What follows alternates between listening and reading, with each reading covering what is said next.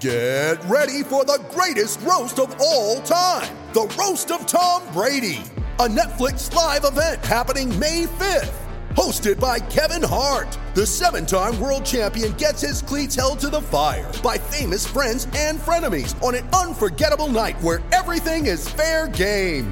Tune in on May 5th at 5 p.m. Pacific time for the Roast of Tom Brady, live only on Netflix.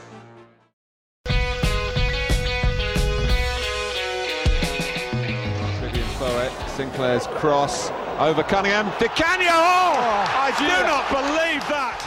Benvenuti a In The Box, il podcast sul calcio inglese, vi parla come sempre Paolo Avanti. Abbiamo aperto con un omaggio a Paolo Di Cagno perché sarà lui in questa puntata a commentare per noi i temi più importanti del calcio inglese. Abbiamo intervistato l'ex campione tra le altre squadre del West Ham, ora commentatore della Premier League su Sky Sport e con lui abbiamo approfondito vari temi, dall'arrivo di Ronaldo al Manchester United alla lotta per il titolo in Premier, dalle ambizioni del suo West Ham al confronto con il calcio inglese del passato. Come sempre nello stile di Cagno, molto diretto, con tanta passione e alcuni aneddoti davvero divertenti.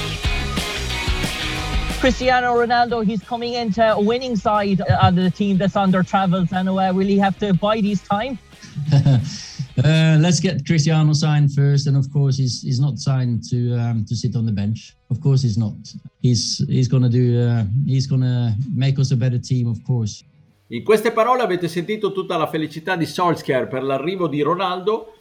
Che impatto avrà CR7 nella Premier League? Ne parliamo con i miei abituali compagni di viaggio, Stefano Cantalupi. Ciao Stefano. Ciao, ben ritrovati. E da Londra Pierluigi Giganti. Ciao Pierluigi. Ciao a tutti. Allora, intanto sentiamo innanzitutto cosa ha da dire dell'arrivo di Ronaldo di Cagno. Anticipiamo subito, non è molto positivo e ha parecchi dubbi. Ma io sotto l'aspetto del romanticismo, cioè sono uno di quelli che guarda, sorride e dice è tornato, è tornato dove ha cominciato la sua incredibile carriera, no? perché sì, ha iniziato uno Sporting, però poi è cresciuto come atleta e come uomo nel Manchester di Alex Ferguson, ha fatto già da subito lì la storia anche di un club già glorioso come il Man United, però poi mi devo fermare un attimino e fare un po', diciamo, un discorso un po' più asettico, mi, mi, defilo e faccio, ho delle opinioni su questo, su questo avvento meraviglioso, il merchandising, la popolarità sia per il Man United anche se non ne ha mai bisogno, però anche per lo stesso Ronaldo che con la Juve l'anno scorso è andato benissimo, lui sì individualmente perché eh, va sempre vicino ai 30 gol, poco meno, poco più, è ok, ma un campione così ha bisogno di vincere trofei, per cui non è stato un periodo fantastico per lui in questo senso. Torna in una squadra, nella squadra migliore perché ci è stato, è conosciuto, è amato, idolatrato in un certo senso e i tifosi non guardano alla carta d'identità naturalmente, comunque torna un'icona, l'importanza di un giocatore, non stanno a guardare che non è un progetto, un investimento a lunga scadenza, ma è un investimento per il momento e magari non so, un altro anno, non lo so, due anni, io gli auguro anche dieci anni, però dobbiamo essere onesti, non so quanto. E sotto l'aspetto della gestione ho visto Solskjaer sorridere, parlare di lui come un bambino, come un bambino che trova la figurina di pizza balla, ecco, io non la trovavo mai e per completare l'album davo mille figurine per averne una e sorridevo, ero contento e finivo l'album, no? Però poi c'è la gestione, allora poi magari noi facciamo delle opinioni, ci facciamo delle idee e sbagliamo tutto, anche se insomma è difficile perché nel calcio difficilmente ci si sbaglia, porta un tasso tecnico ulteriore, però di una squadra che ha tanti attaccanti esterni, diciamo così, anche adattati da, tra virgolette, falsi nove, insomma, come Martial quando entra, Rashford, che poi nel calcio moderno si sanno adattare, sanno fare dei movimenti atti ad aiutare i compagni.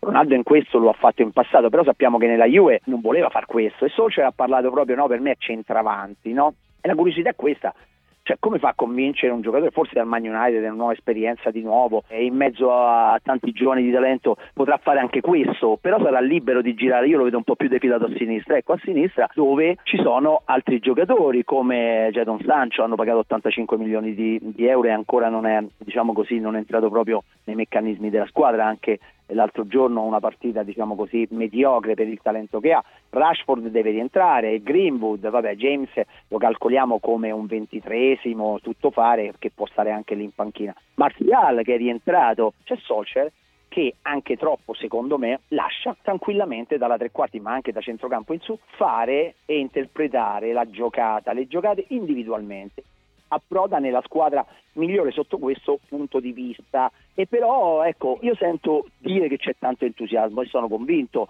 non può essere altrimenti nelle diciamo, dichiarazioni pubbliche post partita da De Gea a Pogba che sono stati intervistati dopo la vittoria del Wolverhampton. Ah, chi? Viene scherzavano, ah, tu beh, è un campione, un icone.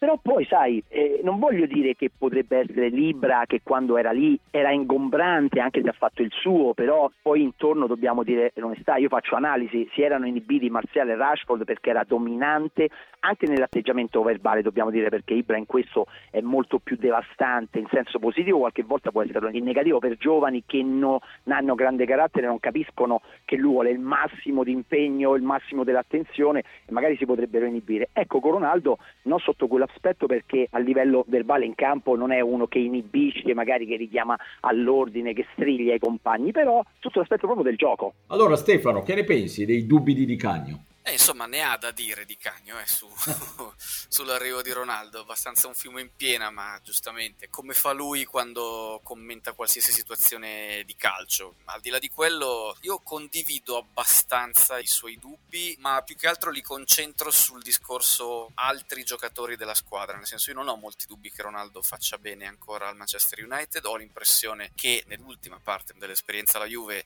non dico che abbia tirato indietro la gamba perché non è assolutamente nel suo stile, però che dentro di sé sapesse che si stava andando verso la conclusione di quell'avventura e quindi forse qualche allungo in più, qualche, qualche scatto in più, qualche di più non è stato messo in campo ecco, quando si è trovato in quelle situazioni. Non ho dubbi che qui invece lo farà, qualche dubbio che faccia bene la sua presenza a giocatori come Sancho, giocatori se vogliamo come Greenwood, se vogliamo metterci dentro anche Martial, lo stesso Cavani, vabbè Cavani chiaramente non è un giocatore che deve crescere allo United però che aveva un suo spazio, insomma, una presenza come la sua, Rashford, ecco per esempio, è una presenza come la sua è ingombrante e quindi forse ritarderà un minimo il processo di crescita di altri protagonisti. Ecco Pierluigi, prima di darti la parola, sentiamo anche quando Di Cagno parla di Bruno Fernandes a suo dire quello che forse rischia di più di essere in qualche modo danneggiato dall'arrivo di Ronaldo.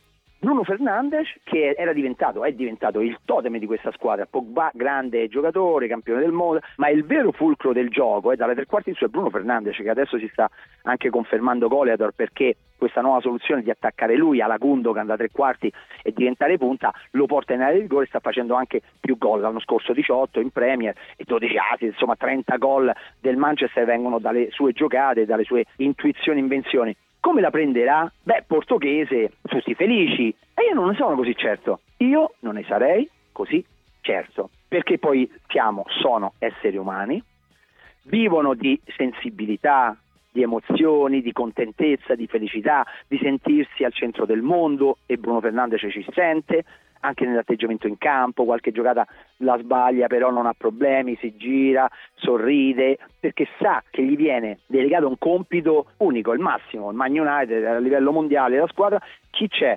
Quello che deve illuminare sì dal centrocampo anche Pogba, ci mancherebbe, ma quello che poi dalla tre quarti per gol, assist diretti e influenza tutto il gioco nella fase di finalizzazione che è il massimo, il massimo per l'apice di una squadra per andare a concludere è Bruno Fernandes è felice, sicuramente sorriderà all'inizio, le cose andranno bene subito però, altrimenti io prevedo che se non dovesse eh, fare subito doppietta si dividono i compiti e le gioie, i risultati.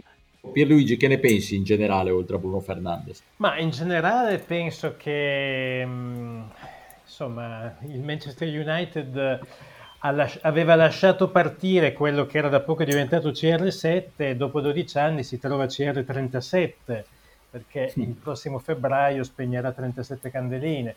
Ma allora, secondo me è un colpo dal punto di vista mediatico principalmente, perché comunque è il giocatore che ha più follower su Instagram eh, e quindi secondo me è quasi più Ed Woodward che si leccherà i baffi, no? soprattutto in un'epoca in cui ci si diverte un po' a dire che i grandi club europei sono diventati quasi dei generatori di contenuto. Poi da un punto di vista calcistico è chiaro che Ronaldo toglierà molte castagne dal fuoco allo United perché i gol li continuerà a fare. Anch'io ho parecchi dubbi sul fatto che altri giocatori ne possano risentire. Fernandez forse come leadership perché lui si sentiva comunque il capo di questo gruppo e potrebbe avere un'involuzione simile a quella che Dybala ha avuto alla Juventus, ad esempio. Mi preoccupa molto di più Greenwood, che a mio avviso è il giocatore dello United che ha più prospettive per essere il centravanti futuro e che invece secondo me con l'arrivo di Ronaldo vedrà la sua presenza in campo diminuita di molto. Quello che poi a me lascia maggiormente perplesso è che lo United non aveva comunque bisogno di un giocatore in quel ruolo, al di là del fatto che sia Ronaldo, perché lo United ha un buco colossale in mezzo al campo, perché non può pensare di andare avanti per tutta la stagione con McTominay, che va bene secondo me, ma Fred e Matic che lo vanno ad assistere, secondo me non sono giocatori a livello e Pogba chiaramente davanti alla difesa non può giocare. Per cui è più lì che vedo la mancanza di coerenza da parte dello United. L'altro fattore positivo, e concludo, è che lo United ha tolto Ronaldo al City e mm. sono mm. d'accordo che Ronaldo non sarebbe probabilmente stato il giocatore perfetto per il City, però insomma neanche Agüero è uno che dà palla in uno o due secondi. Ha imparato a farlo, Ronaldo avrebbe imparato anche a farlo e sicuramente secondo me sarebbe stato più utile al City che non allo United. Chiudiamo questa parte sullo United e poi sono curioso di sapere, di sentire un commento da te Stefano. Sentiamo di Cagno cosa dice su Soschia. Io ho sempre detto Solskjaer mi sembra già eh, che, che eh, ha preso anche le sembianze di Alex Ferguson, i capelli, la faccia, mi sembra si sia invecchiato di 10 anni, sembra che abbia già 65 anni, con tutto il rispetto, non lo dico come accusa, dico solo è seduto in panchina, io guardo la fisionomica, guardo Mourinho adesso che si vede, lo ha detto che aveva perso l'amore per questo lavoro, nel Tottenham non lo vedevo, che era solo irrequieto, abbassava le spalle e tutto, e qui ha ritrovato l'amore perché è al centro del mondo e tutto. Allora io guardo l'atteggiamento di allenatori, soprattutto che sono già conosciuti. Lui era nel suo paese, però sono tre anni ormai che è lì, nell'atteggiamento è un gestore, troppo giovane per essere gestore come lo è diventato Ferguson negli ultimi 10-12 anni, perché prima andava in tuta in campo anche lui, poi faceva fare dei compiti tattici anche dei secondi che nel tempo si sono susseguiti, è stato intelligente, ha preso anche degli europei, perciò si è aperto al mondo, Ferguson per questo è durato tutti quegli anni, è diventato un re come allenatore. Ma lui mi sembra un gestore, troppo gestore e è troppo presto, cioè troppo presto. E parla da dirigente più che da allenatore no? come senso di responsabilità. Allora Stefano ha ragione, e assomiglia fisicamente a Ferguson, è diventato troppo presto un Ferguson, cosa ne pensi? Ma probabilmente sì, però è anche vero che probabilmente quello è lo stile più adatto per allenare con una squadra come, come lo United, nel senso non, non, è un caso che poi Ferguson sia sopravvissuto tanti anni su quella panchina come manager, diventando sempre più importante. È vero che oggi siamo in un'epoca nella quale forse pensare ad allenatori che stanno eh, per un quarto di secolo su una panchina diventa, diventa complicato pensarlo, però insomma ci sta che dovendo ispirarsi a qualcuno si sia ispirato all'allenatore con cui anche lui da giocatore ha vinto tanto tanto. È un po' severo Paolo con, eh, con Solskjaer, devo dire ogni tanto in questo podcast lo siamo stati anche noi, però insomma è sempre facile giudicare quando non si è proprio dentro quella realtà. Secondo me ha migliorato anche il suo atteggiamento, lui ne faceva più che altro una questione di atteggiamento caratteriale, io credo che abbia migliorato qualcosa in generale da quando è arrivato Solskjaer sulla panchina dello United rispetto agli inizi però la prova del 9, senza voler tornare all'argomento precedente, è quella che lo aspetta adesso, perché Pierluigi prima toccava l'argomento Pogba, eh, forse è lui il giocatore più delicato, forse più ancora di Bruno Fernandes, insomma, perché se, se non puoi arretrarlo, ma lì davanti arriva Ronaldo, che si fa? Chelsea, Chelsea, Chelsea, Abbiamo sentito i cori dei tifosi del Chelsea, l'avevamo indicato tra le favorite, il Chelsea tra le favorite della vittoria finale in Premier League in questo podcast, senza grandi colpi di genio, insieme alle due squadre di Manchester, lo fa anche Paolo Di Cagno che vede il Chelsea probabilmente anche una punta sopra il Manchester City, ma sentiamo le parole di Di Cagno. Diciamo che assolutamente alla pari City e Chelsea anche se il City se non fa un colpo come in una prima punta alla lunga, sì Torres ci si sta trasformando anche l'altro giorno in gol, però potrebbe faticare perché ogni anno Guardiola è maestro a trovare la soluzione, Gundogan per 3-4 mesi Goleador e poi Foden quando Gundogan l'ha dovuto arretrare per mancanza di centrocampisti, quest'anno Torres e infatti Jesus che non ha i gol nel DNA lo ha messo defilato e sta facendo molto bene da esterno. E invece si inventa Torres che invece parte esterno in Spagna, cioè come giocatore nella sua storia.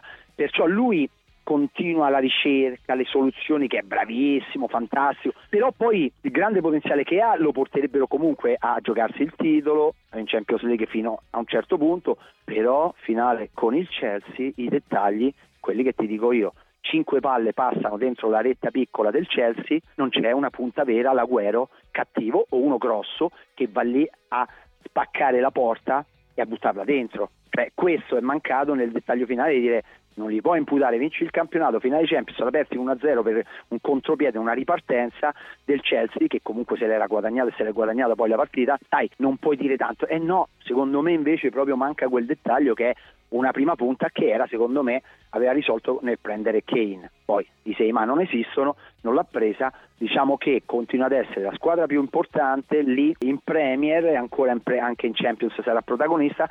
Il Chelsea gli sta assolutamente sul fianco, se non una puntina, famoso musetto in questo momento per caratteristiche, per rosa completa in tutti i reparti, qualcosa di più, anche perché ricordiamoci che l'ha battuta tre volte il City, eh, da quando è arrivato Tuchel, a parte la semifinale di Apple che ha perso, poi ha vinto sempre sia in campionato che nella finale di Champions, giocandosela sempre alla pari, anzi qualcosa di più, meritando le vittorie, per cui negli scontri diretti il Chelsea ha avuto sempre qualcosa di più e il trend ci dice dall'arrivo di Tuchel che questa è una macchina veramente bella, bella, forte e importante. Allora Stefano, qui vabbè, conferma un po' a quello che avevamo detto anche noi sui podcast, del resto quelle sono le, le, le principali contendenti per la vittoria finale.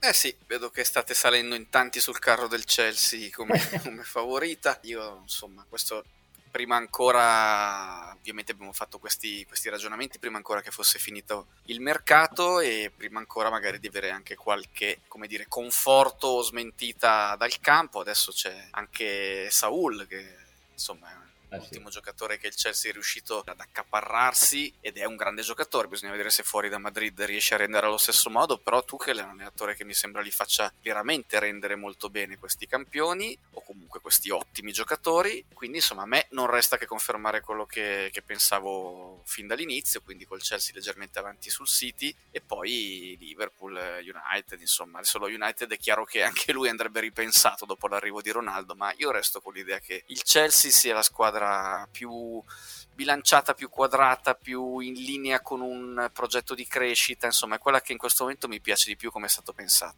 Pierluigi, hai sentito eh, Di Cagno parla un po' dubbioso sul fatto che al City manchi un attaccante, un centravanti vero, perché erano gli stessi dubbi che avevi espresso tu in fase di pronostico, tu che avevi detto United prima che arrivasse Ronaldo, adesso cosa dici? United ancora o perché arriva Ronaldo dici City o Chelsea? Ma non lo so, è molto difficile a dire. Devo dire che mm, le prime due partite, tre partite dello United non mi hanno convinto, soprattutto quelle, le due trasferte a Southampton e a Wolverhampton, però insomma è ancora molto presto, per cui per il momento lascio il mio pronostico. Devo dire che effettivamente il Chelsea anche con, eh, come diceva Stefano, con l'arrivo di Saul e con la dimostrazione di forza che ha dato nel secondo tempo ad Anfield con un atteggiamento veramente buono, quasi non dico che non sembrava fossero in 10, però hanno retto veramente bene e secondo me stanno dimostrando, soprattutto rispetto a Tuchel, tutto ciò di buono che si era detto precedentemente. Io continuo a dire United come primo, vado sul, sul cavallo United. Devo dire che il non arrivo di Kane, eh, che era quello che mi faceva dire City secondo e Chelsea terzo, forse mi farebbe rivedere diciamo, l'argento e il bronzo. Ma provo comunque a continuare nella pazzia United. Ecco, nessuno indica invece più il Liverpool, sentiamo sul Liverpool cosa da dire di Cagno. Sono arrivati all'apice, finale di Champions persa, finale di Champions vinta, campionato vinto, stravinto due anni fa. Avevano consumato tutto, poi infortuni, lo stadio vuoto, questa cosa, un po' di appagamento gli ha fatto fare una stagione secondo me tanto al di sotto, al di là che uno può essere appagato per quello che era il Liverpool, troppo velocemente ha perso tutto, però fa, diciamo che la linea difensiva l'ha persa tutta e lì già manca molto perché la fase difensiva del Liverpool con quegli interpreti è qualcosa di importante, senza quelli perdi tanto non solo in fase difensiva, appunto nella costruzione da dietro quando Van Dyke salta due linee avversarie di pressing perché fa un cambio di campo su Salah e lo manda uno contro uno dentro l'area di rigore in porta, sai che hai risolto tanti problemi anche nel, nel fraseggio a centrocampo e, e l'anno scorso tu non ce l'avevi, anzi avevi centrocampisti adattati che volevano uscire attraverso la manovra e si facevano praticamente a Rahiri, facevano, si suicidavano da soli, per cui è cambiato un mondo. E ora Chiudiamo questa parte con il commento di, di Cagno sul West Ham, non potevamo non chiedergli qualcosa sul, sul campionato dei suoi Hammers. Moyes dice una cosa giusta, noi vogliamo ben figurare in Europa League perché la squadra veramente ha acquisito certezze, sicurezze, ormai è quel tipo di gioco, stanno crescendo anche giocatori come Ben Rama l'anno scorso ha faticato perché comunque era arrivato Lingard a gennaio che aveva fatto molto bene, perso Lingard si poteva pensare che, che, che, la squadra perdesse molto, invece si è trasformato Ben Ramà con intelligenza, esterno, trequartista, eh, Fornas è esploso, eh, per cui hanno trovato i gol, per cui vanno in inserimento tutte e due. Se poi ecco questi tre quarti che non avevano gol nel DNA cominciano a trovare non solo le giocate, Fornas era quello che legava il gioco da centrocampo tre quarti, molto bravo. E lo stesso Benramà, ma lui con più fantasia, triblomane, triblomane, triblomane, ma mai eh, concreto sia nell'assist finale che nei gol. Adesso si sono trasformati in goleador e in assist man. Beh, comincia a essere interessante la cosa, però come dice Moyes, eh, manca un altro attaccante vero, perché io Antonio, cioè si fa male Antonio che è un, un, guastatore, un carro armato devastante, un generoso che fa gol, si butta lì, fa assist, anche se non è bello esteticamente da vedere, ma è molto molto prolifico e concreto. E poi dopo io non posso giocare giovedì delle volte giocherà giovedì sabato perché in premi non si fanno sconti, se c'è sai, il programma giovedì sabato e non si lamenta, non è come qui, no, se gioco il giovedì voglio giocare il lunedì e tutti si lamentano, per cui sarà molto molto, cioè per la prima volta è un'esperienza per tutto il gruppo West Ham, non tanti giocatori hanno giocato in squadre in passato dove hanno fatto comunque una competizione ogni tre giorni e di alto livello, con ambizione, per cui è ragione che manca assolutamente una prima punta e non solo, secondo me, anche un centrocampista, perché Noble è un Hammers through and through, gli voglio bene e tutto quanto, però avere Rice e Socek lì in mezzo che sono due dighe importantissime, poi Socek è fantastico negli inserimenti, a riempire l'area di rigore avversaria, manca un altro di fisico, di resistenza, un bel toro che ti possa permettere non solo quando si fanno male, ma, ma proprio di farli respirare una giornata, magari senza sottovalutare c'è una squadra tra virgolette abbordabile, in premi non ci sono mai, ma in casa un ritorno in casa, hai vinto 3-0 in Europa League fuori casa, tu fai 2, 3, 4 cambi che ti fanno respirare dei giocatori che poi giocano dopo tre, due giorni, magari il sabato, per mantenere uno status anche in Premier League. Perché il pericolo è di qua, di là, poi eh, che faccio? È la prima esperienza per tutti, non abbiamo le risorse, non abbiamo le energie e poi non mi trovo a metà del guado di qua e di là magari perdo qualche punto in, in Premier League e invece di fare una buona stagione, invece che ottima, magari buona, arrivare dalle prime otto, confermarsi tra le prime otto, arrivi dodicesimo perché perdi delle forze fisiche, mentali e non hai la possibilità di, di ricambi, sarebbe un peccato. Io mi aspetto, è finito il mercato praticamente, però uno o due colpi che siano giusti per il West Ham perché così sono convinto sono convinto che il West Ham ormai abbia acquisito veramente una mentalità abbia consapevolezza della squadra che è, delle forze, si conoscono, si riconoscono, si sacrificano tutti. Moyet è stato bravissimo, sta creando una sorta di Everton, nei suoi due, 12 anni di Everton, 11 o 12 se non sbaglio, 12 credo, lui nel, nel tempo ha costruito una squadra, forse fisicamente, per cui il Fellaini è il Soucek, che a centrocampo faceva la linea, poi si inseriva di destra, guardatore, una cosa simile, fisica, tecnica, ripartenze, ma anche quando si può fraseggiare senza troppi possessi cervellotici, senza rischiare troppo. Forte fisicamente dietro, la squadra che segna di più l'anno scorso 17 o 18 gol su calci piazzati, per cui devastante sono momenti importanti quelli perché blocchi su calcio piazzato, voglio dire 18 gol sono uno ogni due partite praticamente, è tanta roba e sta costruendo un qualcosa così che all'Everton su 12 anni, 11 volte credo, se non ricordo male, magari potrai controllare tu, è arrivato le prime 6. Era un altro calcio, però c'era anche il Man United di Ferguson, c'era anche cioè il Chelsea di Drogba, cioè, per 11 anni è arrivato tra le prime 6 facendo degli acquisti ogni anno di esperienza, di qualità, senza andare a vedere il talento di 18 anni per il futuro da rivendere, no, ha preso concretezza, giocatori fatti, non vecchi, ma fatti e di sostanza e di qualità. Perciò io credo che dall'anno scorso, quest'anno, se sono intelligenti e fanno un piccolo sacrificio, quasi 60.000 ogni volta, adesso ha ritrovato lo stadio, ha ritrovato anche dei fondi, secondo me, hai la possibilità, se fanno un piccolo sacrificio adesso, la squadra si potrà stabilizzare, non dico tra le prime 6 come l'anno scorso, ci mancherebbe, ma delle prime 8-9 è importante.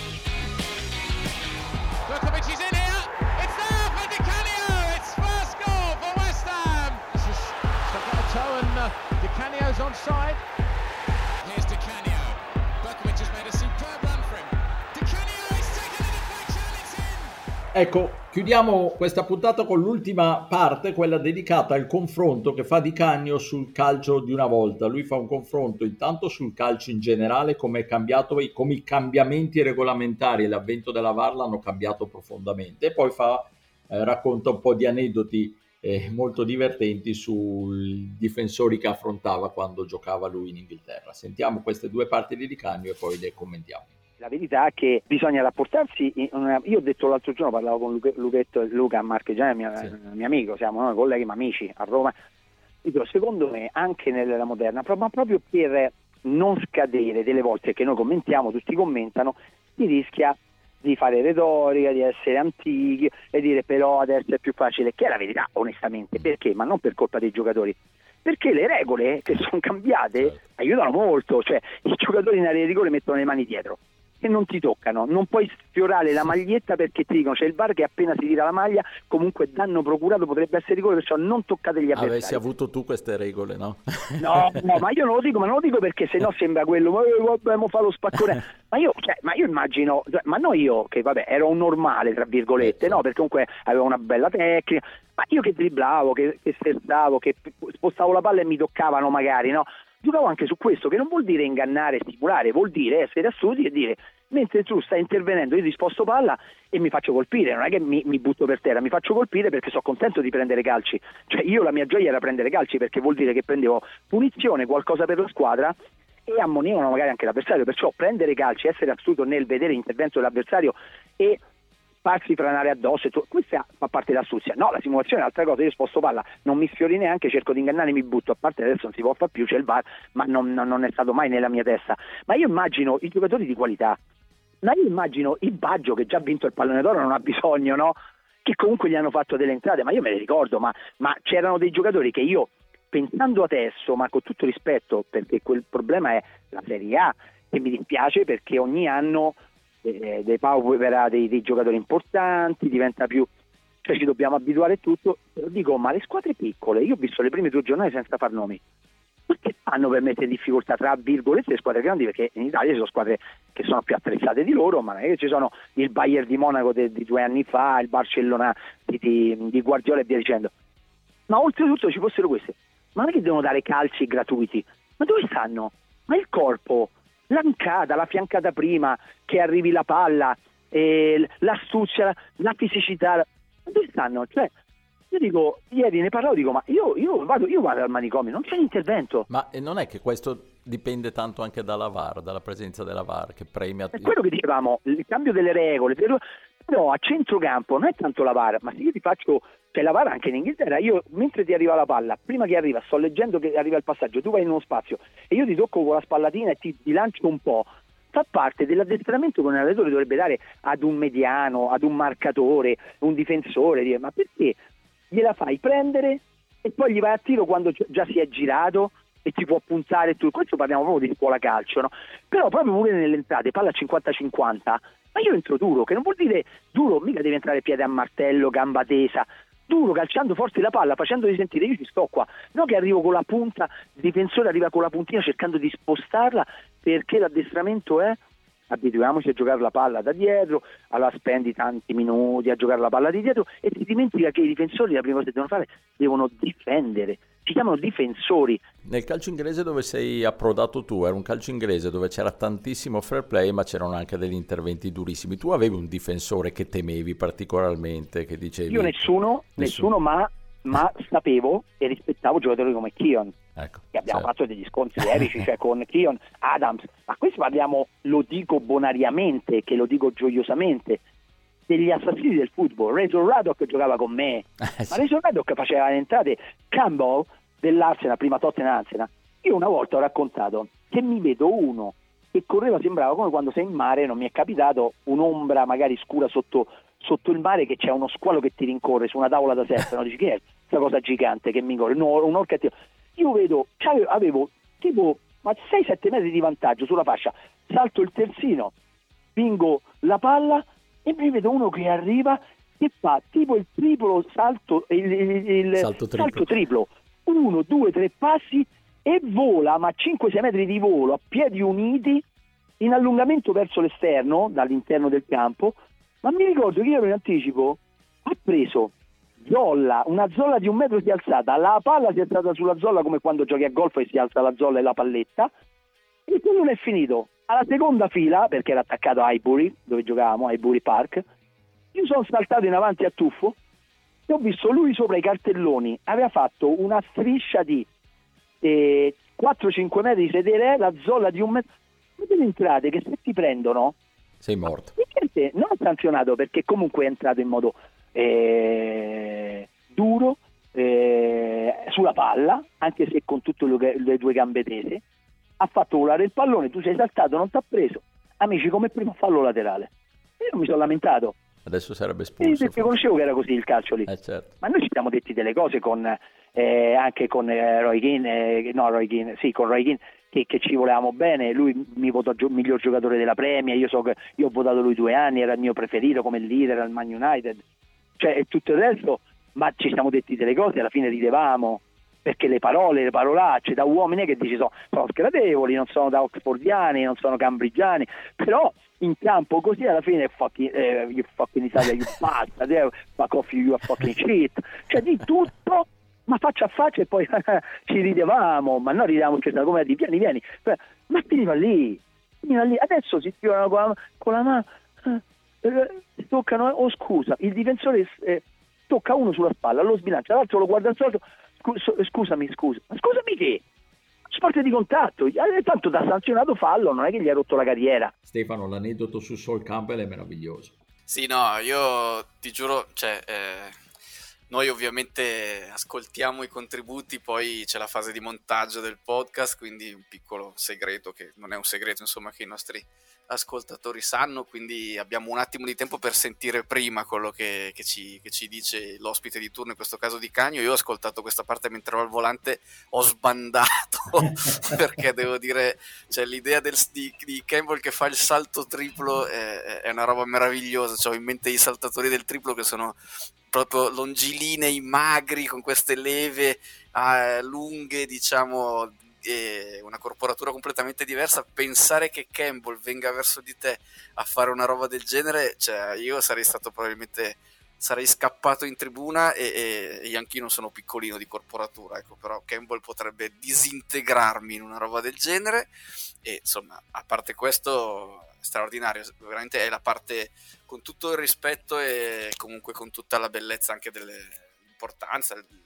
delle parole che Paolo ci ha detto su tutti i vari argomenti. Io a sentirlo parlare del calcio dei suoi tempi andrei avanti delle ore perché insomma quello era, era veramente il calcio che, di cui ci siamo un po' innamorati tutti del calcio inglese di, di quegli anni lì e adesso certo tra virgolette ci facciamo andare bene anche questa Premier League. Non è un caso che magari ci piaccia anche la Championship e ci piacciono i campionati tra virgolette minori inglesi dove un po' di quello spirito si respira ancora, però anche lì non si vedono più robe di questo genere ed è un peccato, un peccato soprattutto diciamo per osteopati, chirurghi e gente che deve rimettere a posto le ossa. No, ma la cosa bellissima, e adesso passo la palla a Pierluigi, è, è, lo spirito però che lui racconta, perché poi anche con, con Keane insulti, eh, trash talking, e poi però amici come prima, anzi grande stima reciproca. Eh, recentemente ho visto un'espulsione di Ciacca che è intervenuto a piedi uniti ma ha preso nettamente il pallone nei tempi di Di Cagno lì non era neanche, non è che non era espulsione, non era nemmeno fallo. Mi fa impazzire quelle cose lì, cioè per me è applauso se prendi quello, per me è applauso, piedi uniti.